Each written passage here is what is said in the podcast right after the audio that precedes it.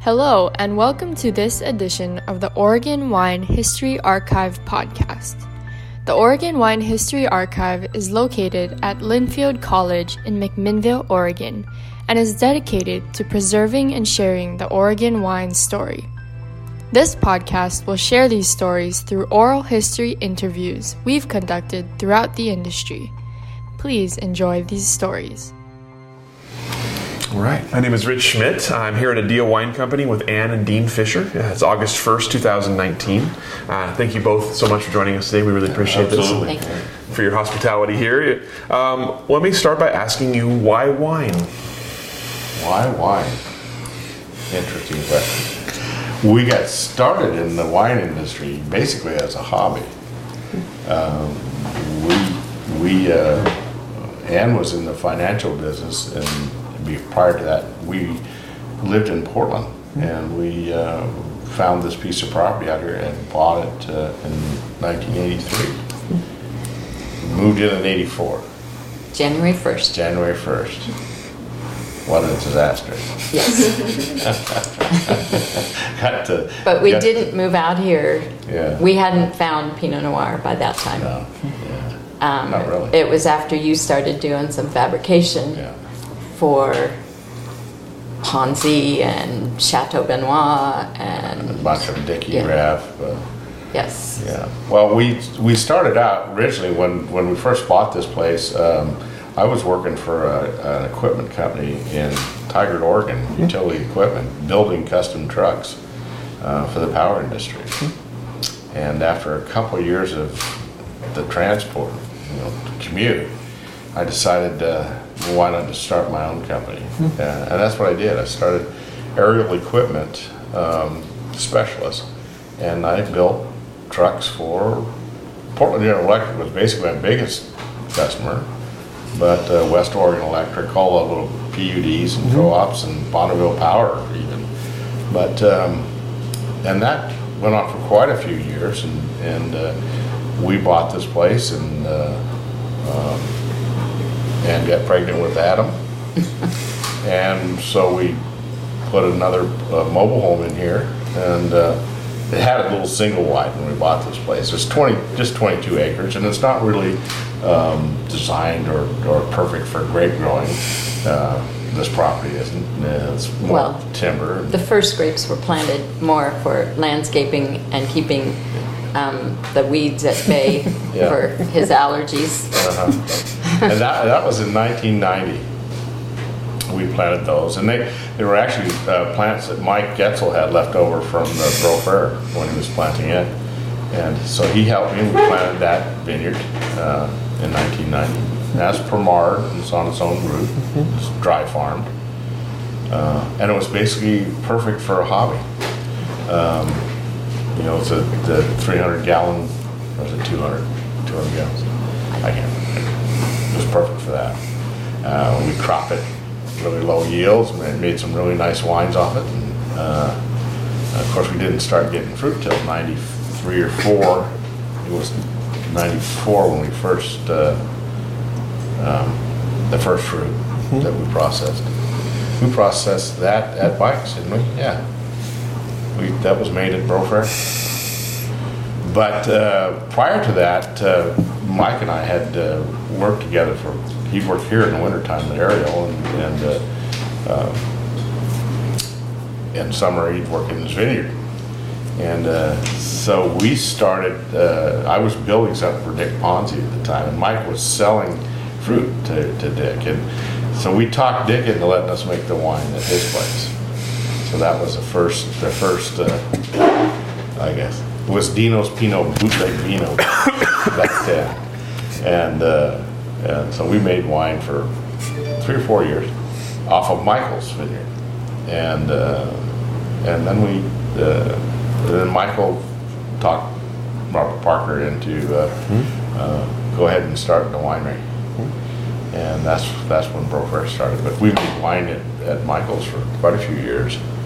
Even after uh, Eric Hamacher had come up, and um, Eric was dating Luisa, Dick's daughter, and uh, we uh, uh, Dick introduced me to Eric, and um, and Eric was talking with Hal Medici about starting the Medici winery, and so we, Eric and I, uh, got together, and and uh, I built the sorting line. Uh, the first sorting line that I built was in was Michael's, and the house was the second. Yes. Yeah.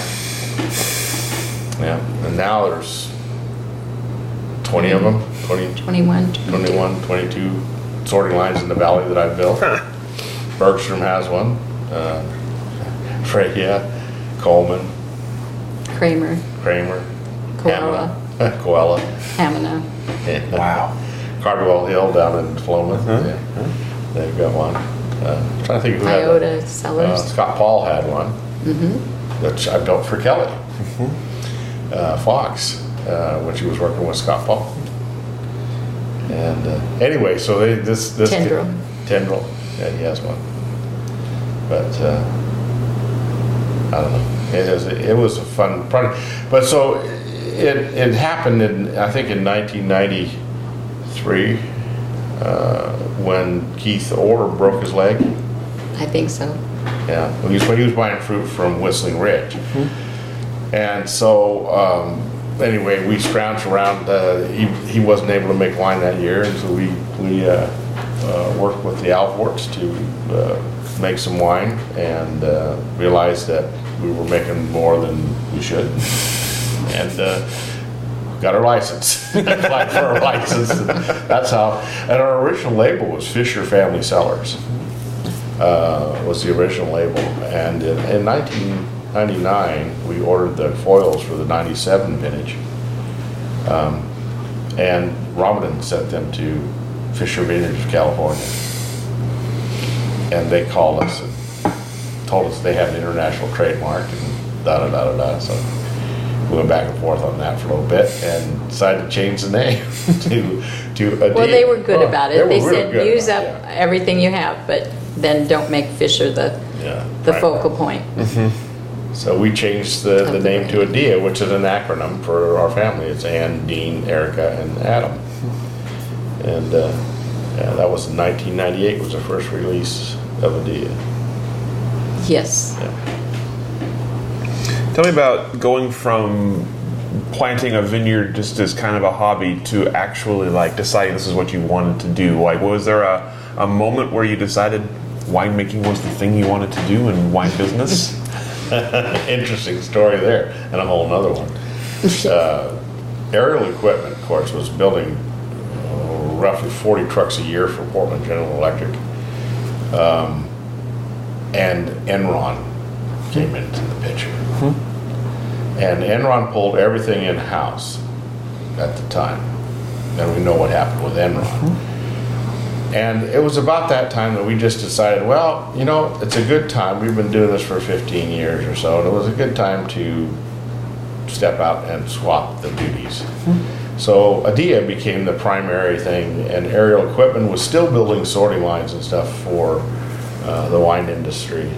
But we were making wine. Uh, interestingly enough, uh, we made it was funny. We would leave here and go over to Michael's and for the fermenters coming off the Whistling Ridge uh, Vineyard mm-hmm. and here, and then I'd go down to uh, Hal Medici's and do my punch downs and stuff for the fruit coming out of Yamhill and Coleman.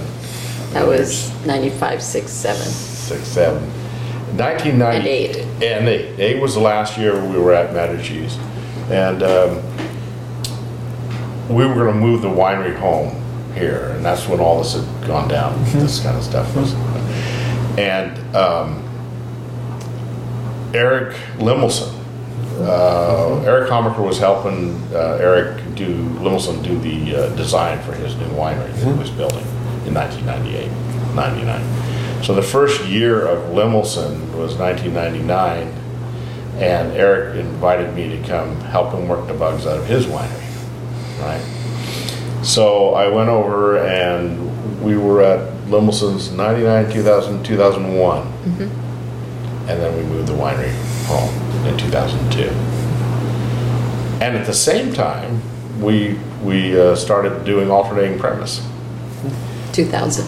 was when we got our, or wasn't it? Well, t- when, when the We state applied. finally Oh. said, okay, you can have multiple wineries and do the alternating premise. Well, we- And we actually had Eric was to- really instrumental in yeah, that. Eric was instrumental in changing because before they didn't allow for an alternating premise. And um, anyway, we, we uh, moved the winery here uh, in 2002. We And had custom crush had- people. had custom brush people.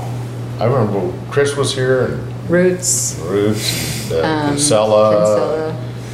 Marcus Goodfellow.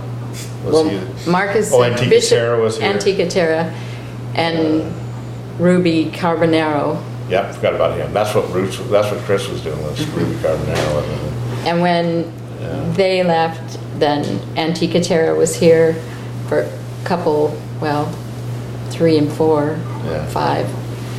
And then in six, Bishop Creek and Matello, which is now Goodfellow. Mm-hmm. And um, Todd Hammond was here. Todd didn't come till 07. Yeah. And 12.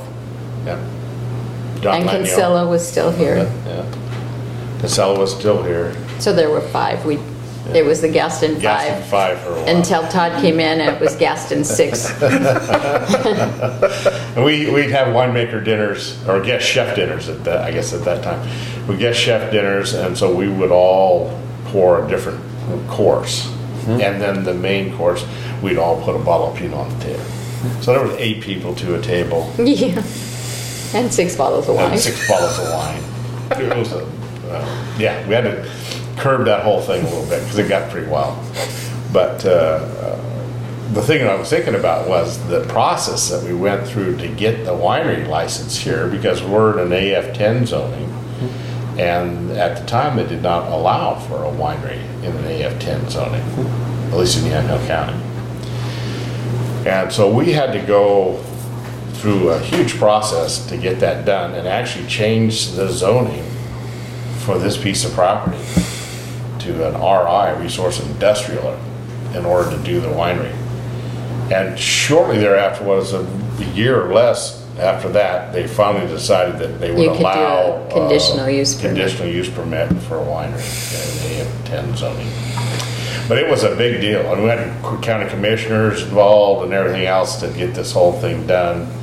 Uh, it was, it was quite the process. Uh, But it all, it all did work out, except for change the zoning of a big chunk of this property. Let's talk about this property. Uh, you mentioned you purchased it in 1990. What what what drew you to this property, and, and what what have you kind of learned of the history of it? Well, we purchased it um, in 1983. Oh, at sorry. The very beginning of Right, Right, 84. Moved in in eighty. Planted 19. And, um, and then when he was doing the fabricating for different wineries, making dumpers and things like that, Yeah. He was getting to taste Pinot Noir.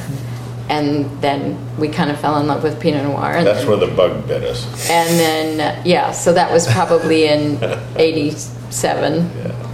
And then we, and then we met Michael and he had the extra plants, we planted that stuff and, and it just, it went from there. Um, so the property was not purchased For. with the thought of vineyard ever.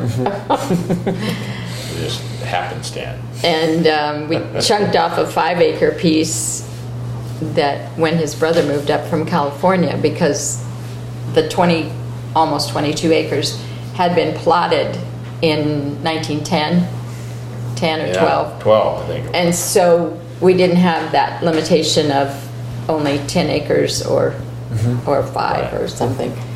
Yeah, it And was- it so was- it was it was already divided. Yeah.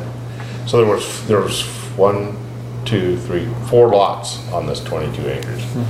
My brother, we sold him the set, it was a five acre lot, a little over five acres, uh, where Erica, our daughter, lives now.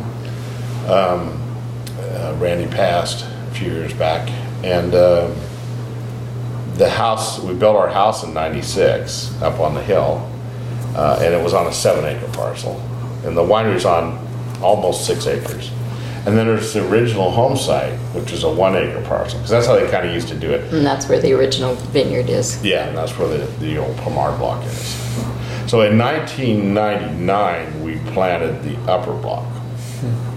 Because the fir trees and the emus and et cetera were, were moved on.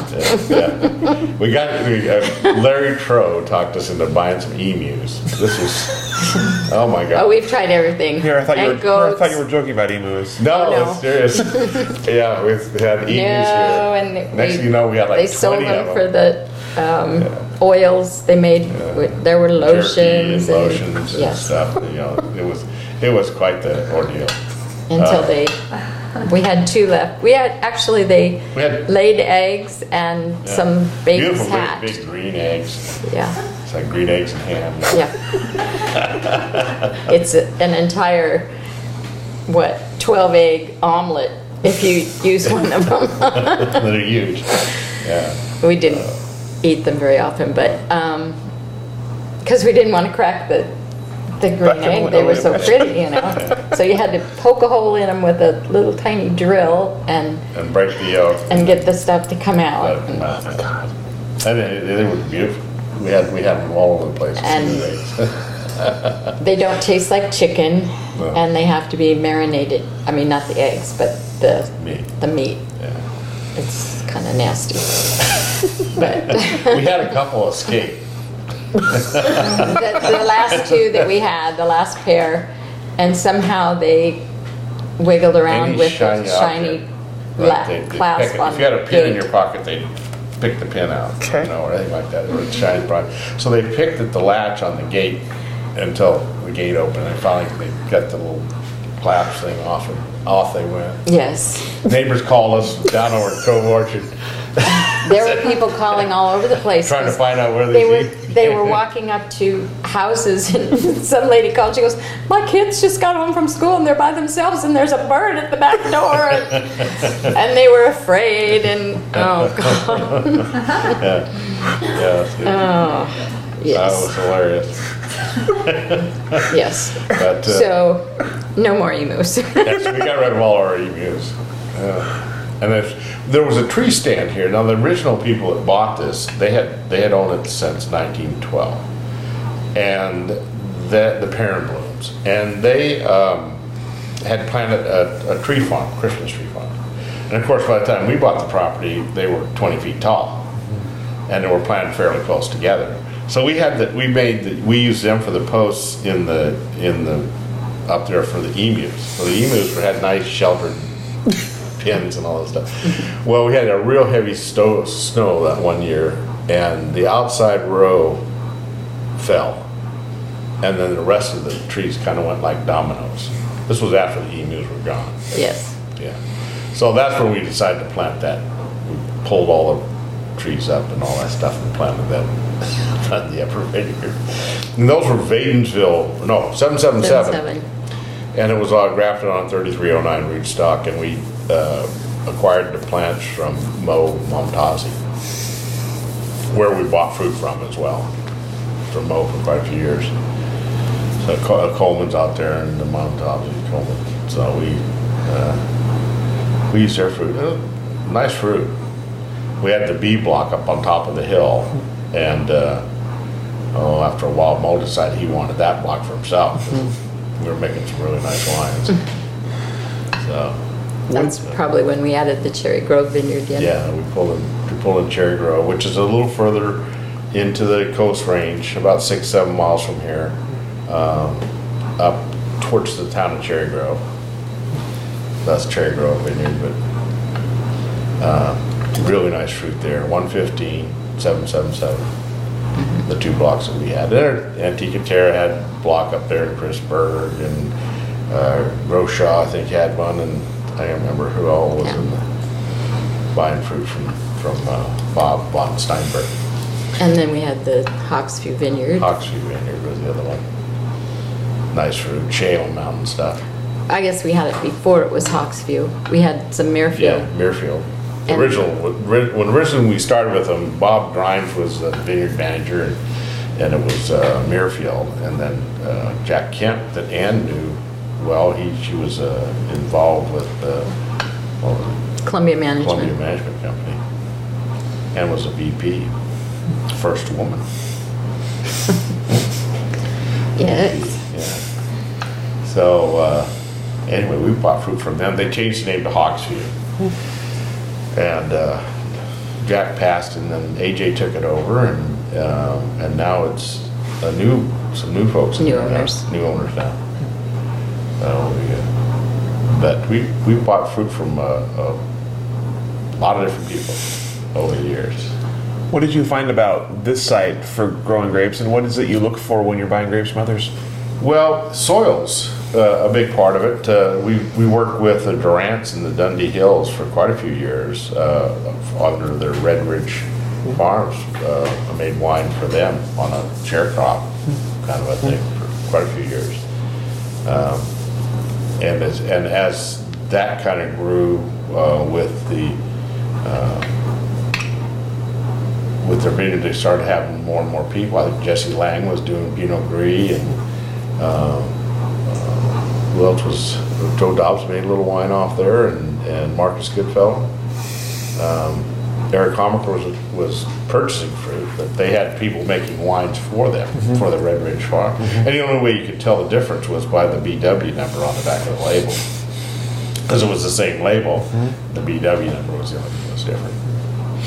So we did custom crush for them as well. We did quite a bit of custom crush work, um, as well as alternating premise.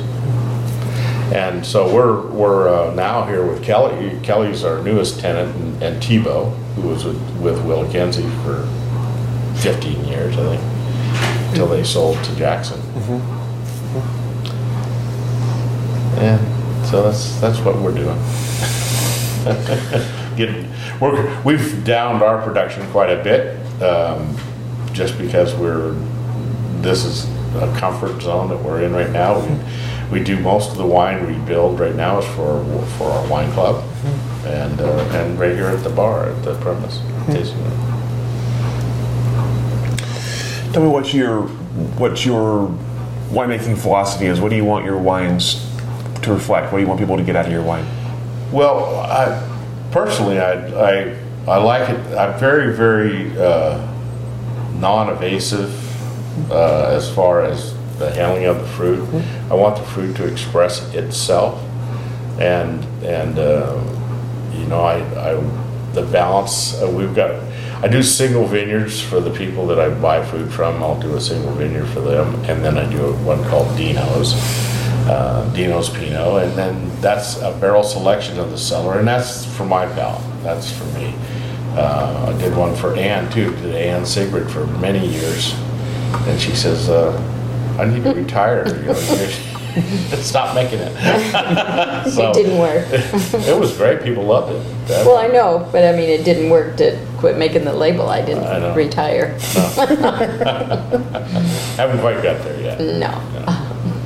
So now we're building a place over at the beach in Netarts. and, uh, It's only an hour and 15 minutes, so we can live over there and commute back and forth for my, for my wines that I make and the ADEA label.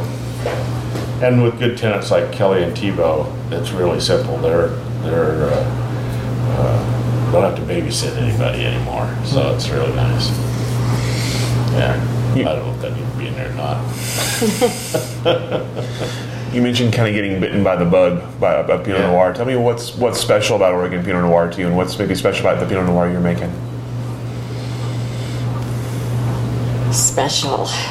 Pinot Noir, Pinot Noir, it, it goes with everything. It, it doesn't, um, I mean, like a, a big heavy cab is gonna, I mean, that almost is your meal, where a Pinot Noir just makes the meal better. Yeah, it just pairs with And- everything. It's, it's just a beautiful wine. It's hard to describe what grabs you about Pinot Noir, and it's so different. And same fruit or same vineyard and different hands making the wines, and they'll be so different. Um, it just it just is captured by the maker who's producing. it. Uh, I don't know. That's We both have Cellar palate. real we drink a lot of our own wine, but uh, I don't Yes. know. We drink a lot of other wines too, but but uh, we kind of like ours.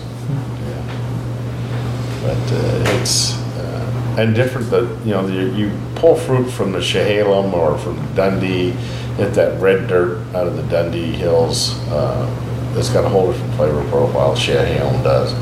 Our vineyard is very unique, and it's it's a east facing animal, and it and it's so it's, it's usually the last fruit that comes in, and we even though we crop the yields are real low, they it still takes a while, and we're typically 10th of October before we're picking our vineyard.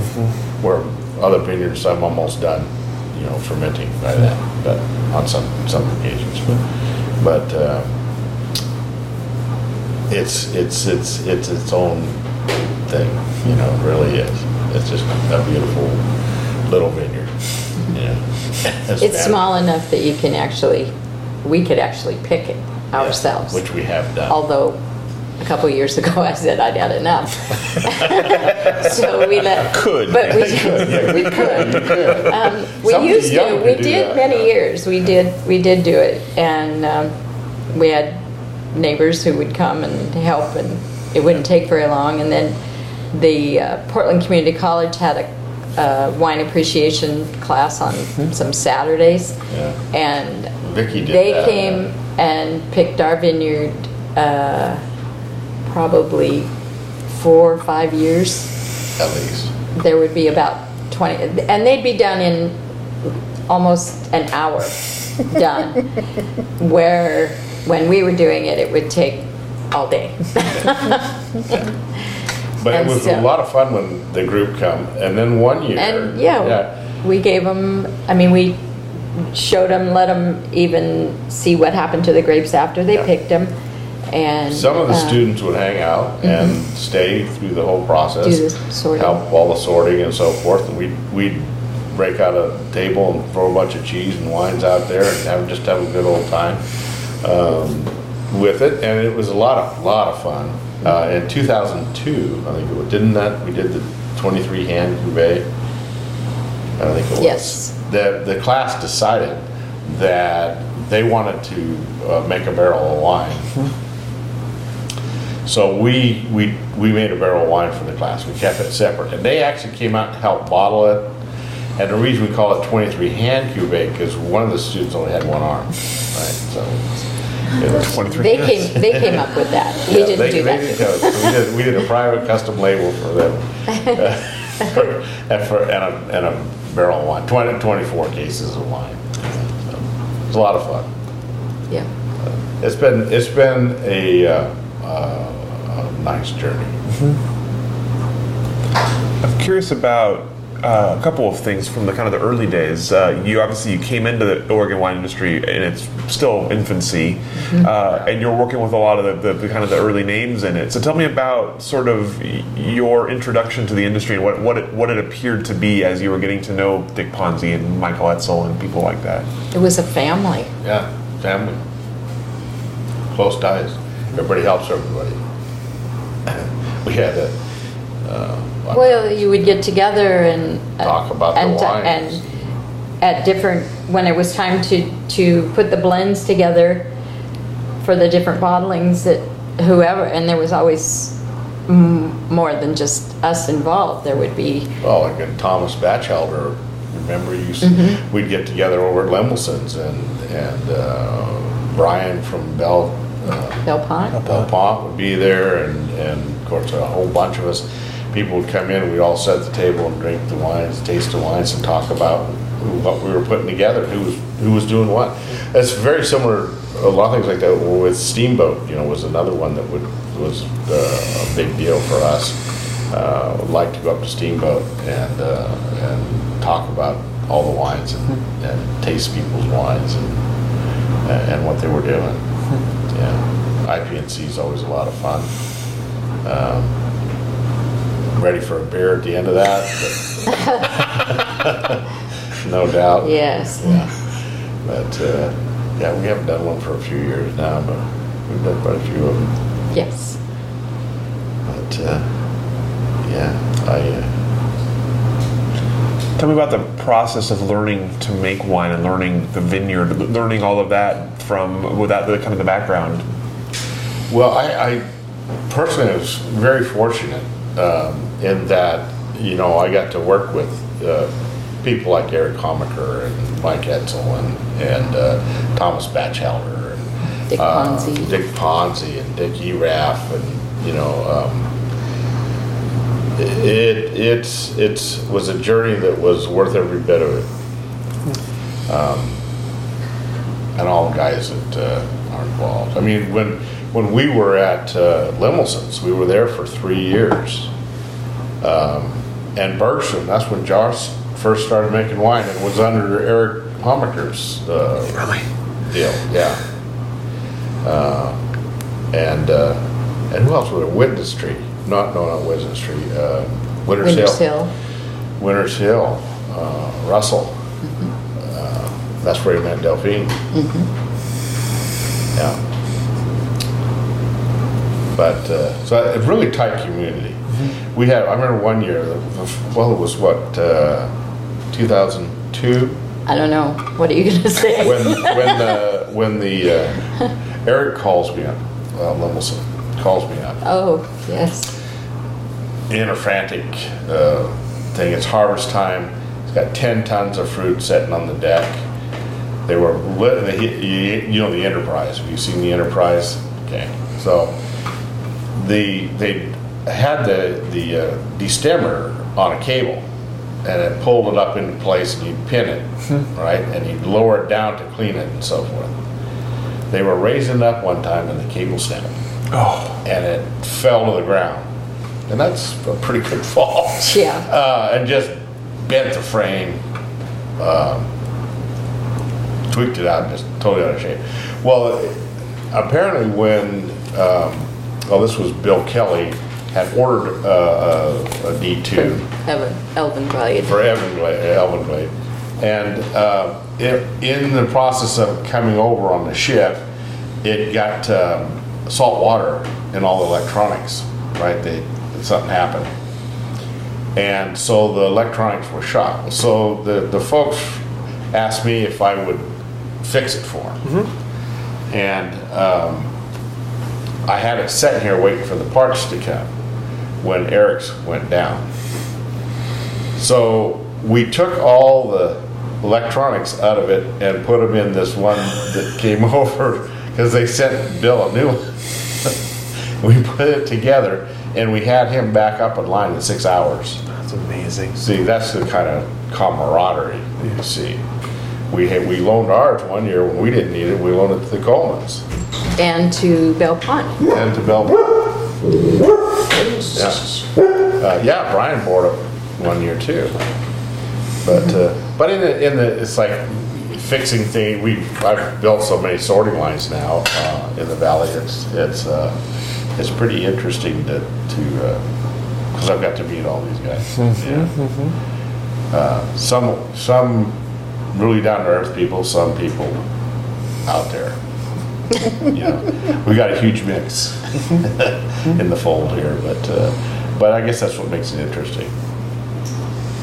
But uh, most of the most of the people that I worked with were really down to earth, salt of the earth type people. You mentioned earlier the, the name ADEA being an acronym for the family, and of course your family is pretty heavily involved in this. So tell me about what it's like having a family business like this, and the and the advantages and perhaps challenges of that. Oh, family and business are always a challenge. Well, Erica is still, she is a winemaker and she consults with Bells Up and, um, She does work for us too. and she works Oh. with us and is working with Kelley. Yeah. And um, Adam helped with Harvest a number of years, and and he was at University of Oregon and kind of found better things to do. Yeah. So he's, He's down with Nike. He's working with Nike. He's an IT guy for Nike. Yeah. yeah, but it's yes, I think family and business. There are some families who can do that and like Ponzi's. Um, They've been I- successful. yeah, Even they've though been had their successful. ups and And downs, we've- you know, Ours were. Erica's got too many other irons in the fire to pay the attention that Dean likes to have. paid to, To- uh, uh, as far as the wine trade now. But she, we have five grandchildren, uh, or four, excuse me. Yeah, I was gonna say. Oh, yeah, yeah. but uh, uh, and they range from 17 to 5 right? So And they're all got Erica's, so she's totally. But Yeah. she's taken on quilting and winemaking and yeah, softball coaching and yeah. She's a busy busy girl. Yes, that's kind of one of the reasons that we've backed down a little bit in our production. We you know one time we were i was having to travel all over the states uh, selling wine and working with distributors and, and we just decided enough of that. But because you're a little guy you know it, the the as our industry has grown and people are producing a lot more wine uh, and and the big fish have come in uh, and they can push and force just like Budweiser can on the beer side they push make it their wines are right the ones being pushed. And so as a small producer and uh, small allotments for people you got to get swept under the rug a little bit. It's just a lot more work which I didn't want to do anymore so. But we, we like the wine club the way we're set up right now. It's just our wine club, and we have a very good following, and uh, and and meeting new people here at the bar. But we're open by appointment, so um, anymore, and uh, and we like that that side of it too, because the people who come are generally interested in wine, right? They want to learn about, it, they want to know what what happened, how it, how we got there, what we're doing, so and a lot of them become wine club members. So Tell me about building that following, about about having how, how people found you, uh, especially in the early days. This isn't, isn't exactly a main street out here. Well, yeah, this is not really fair. It is kind of a main street, but kind of off the beaten path a little way. So how did, how did you build that following in the early days? you know, a lot of it was uh, you know when we used to do well, we you know the IPNC and so forth. You meet people there, and and uh, um, but a lot of it was word of mouth. Uh, folks that had tried wines. Funny enough, we had a lot of folks come out of Texas that just came out and, and came here one time and now have been members of our club for 10 years. you know. there is a couple of, of tour Tour guides guides help too. that um, really like to have their people go to some of the out of the way places, and um, they had some really good clients with them, and and they would always call and and bring people here. Yeah.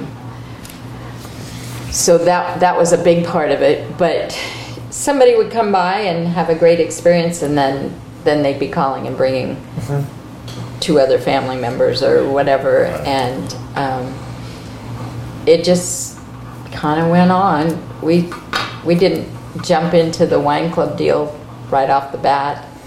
It was more um, just being open ever so often, and and then when we were open on uh, when we had five or six other labels here, and then we'd be open over Memorial Weekend or Thanksgiving weekend, and all six people would be pouring, and um, so we some of our people would find new a new winery and their people would come and find us and and so it was those were the really big um, times when we met a lot of people and um, That was a, a, a growing experience for everyone involved. It was a win-win for all of us.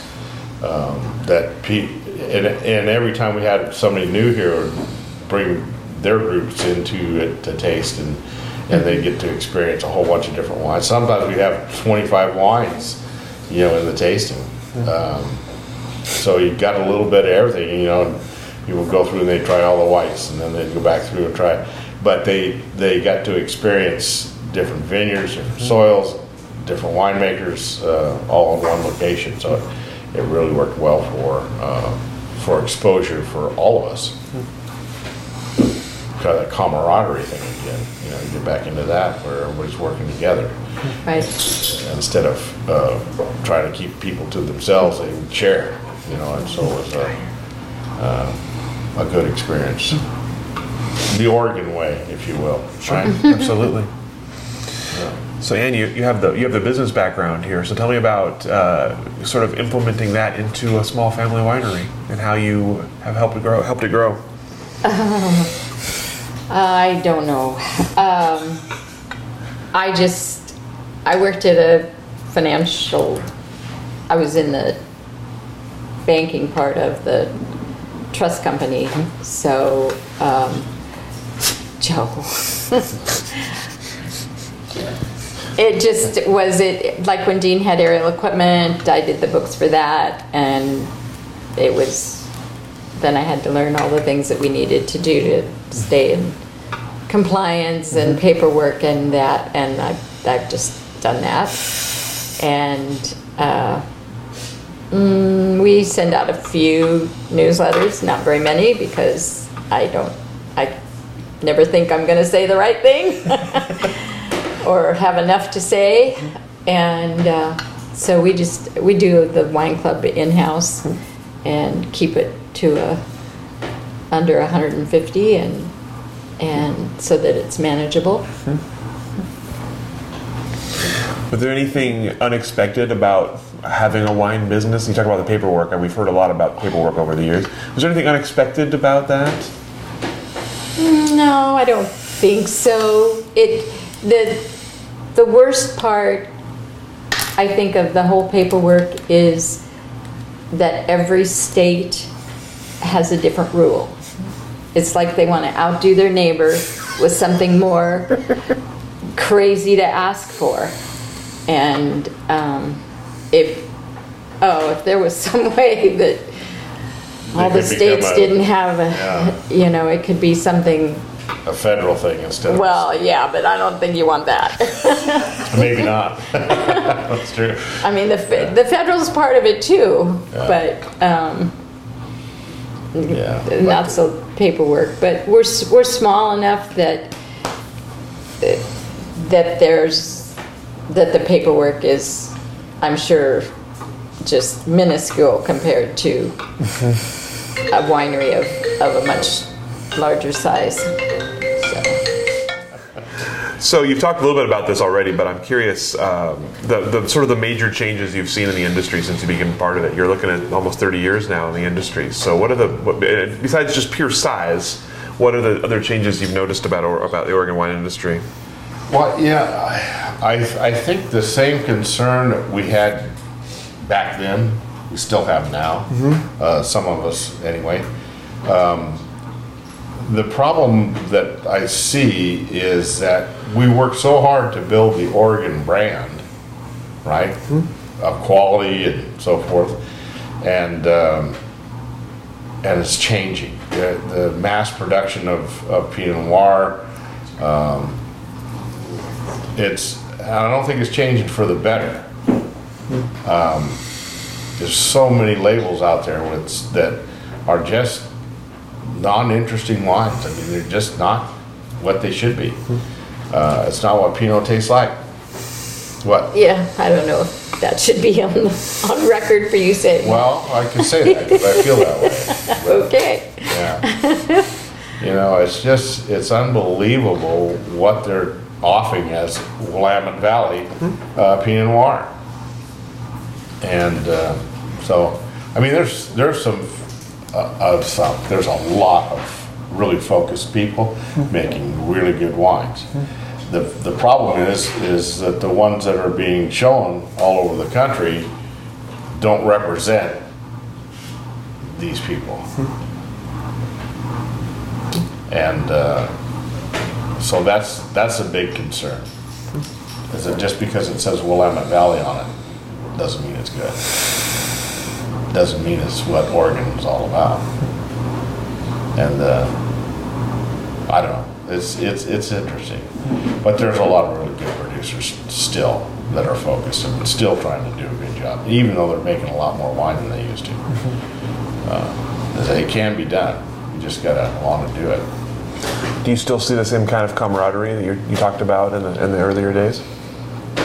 On a much smaller scale. It's still the old the the friends have been friends for a lot of years, a mm-hmm. lot of years. But everybody gets, you know, it going in so many directions as families grow, and so then you have your own family, and and it's hard to to get together as often as mm-hmm. as we used to. did. Yeah. Yeah, We used to get together a lot. yeah. more than we do now. But everybody, you know, like I say, yeah, exactly what Ann said. You know, families grow, kids are have kids, and you know, and everything kind of is, and it's just what happens. Plus, you get old and you slow down. you get old and you slow down. Yeah. Don't don't uh, party quite like we used to. that would be the appropriate thing to say. Right. Yeah. You've told some some fun stories already, but I'm curious if you have a, sort of a favorite memory or, or favorite time of your of your wine journey. Is there a favorite something you look back on with, with most fondness? But I remember, oh my God.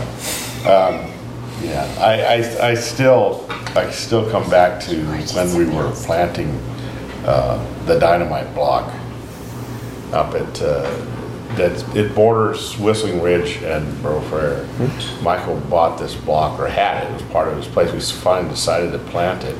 It's right next to Dick and Patricia Alborg's and there were some big stumps in the uh, in the area where we had to get rid of them, and uh, and I had a dynamite license back then. I, li- I like where this is going. and anyway, so we.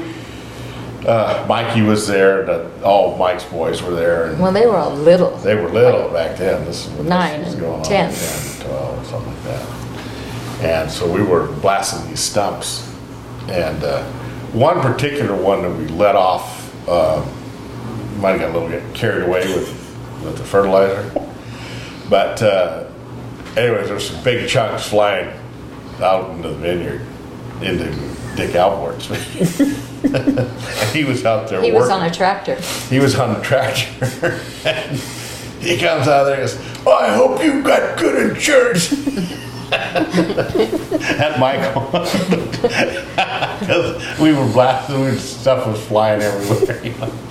But yeah, we, we, there's a lot of times like that, you know, where you're just, just doing life, you know? That's what it was all about, just doing our thing.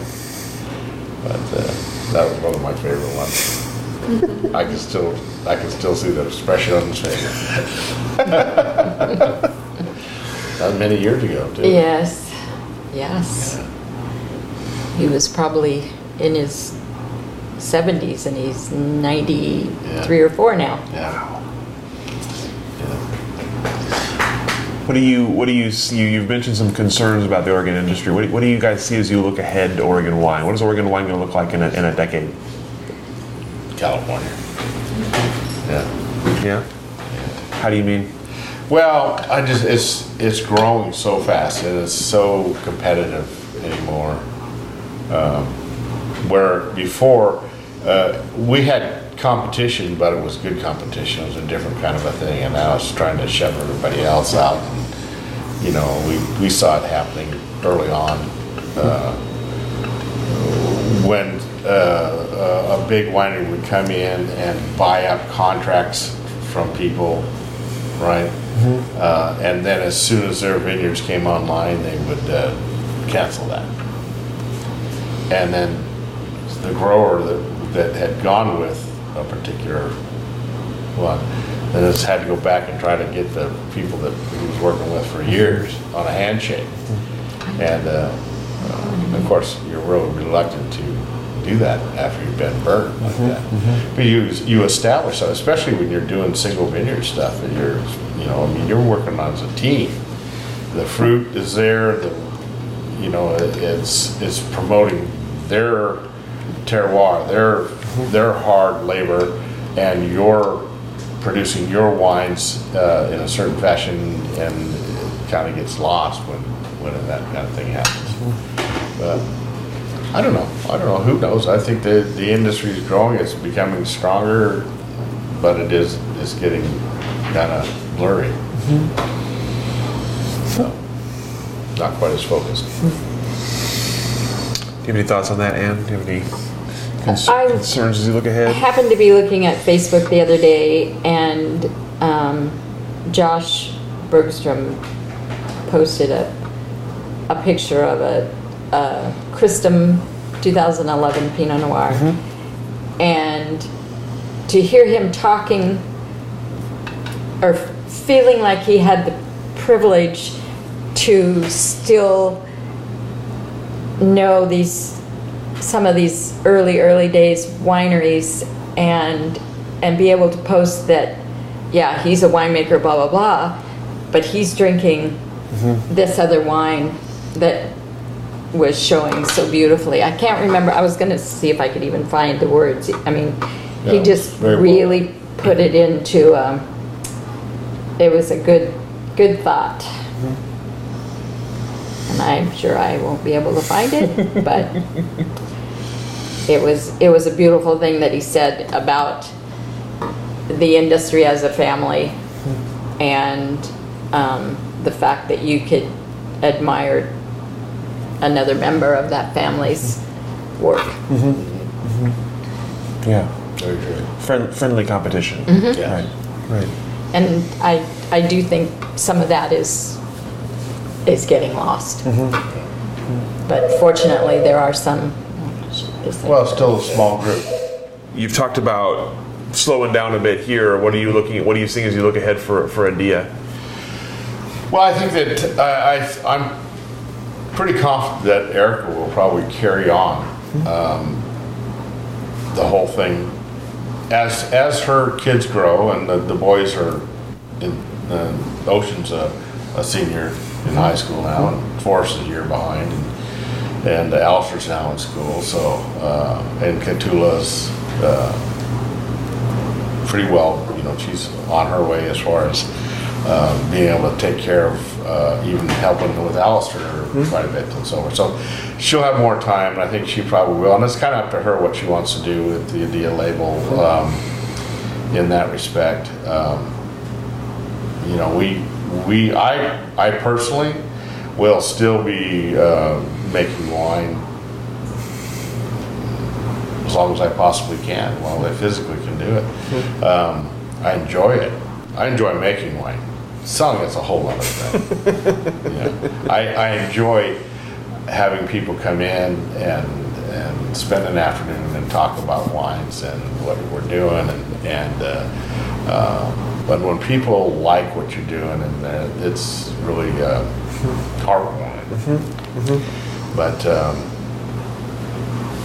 as far as ADEA, uh, you know, Kelley's kind of Kelley's here now, and she, you know, she's ten years younger than I am, or more. I shouldn't say what.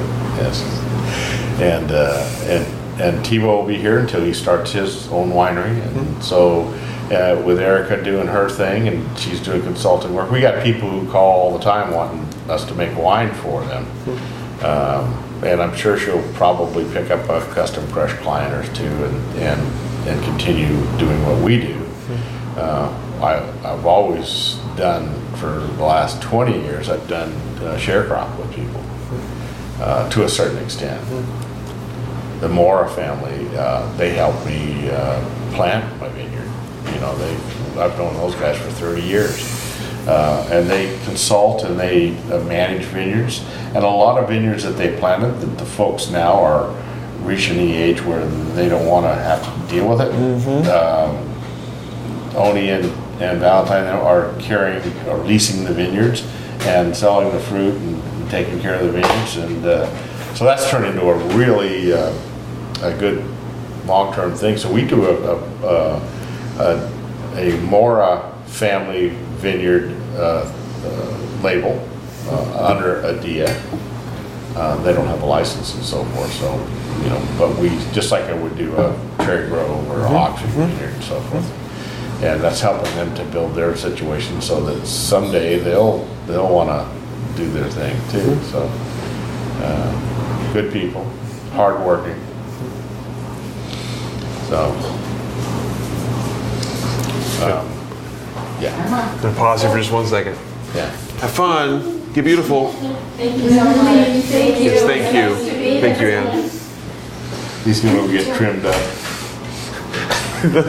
Getting good. he, finally got his hair grow back to shaved him to do the surgery. His hair's finally growing back.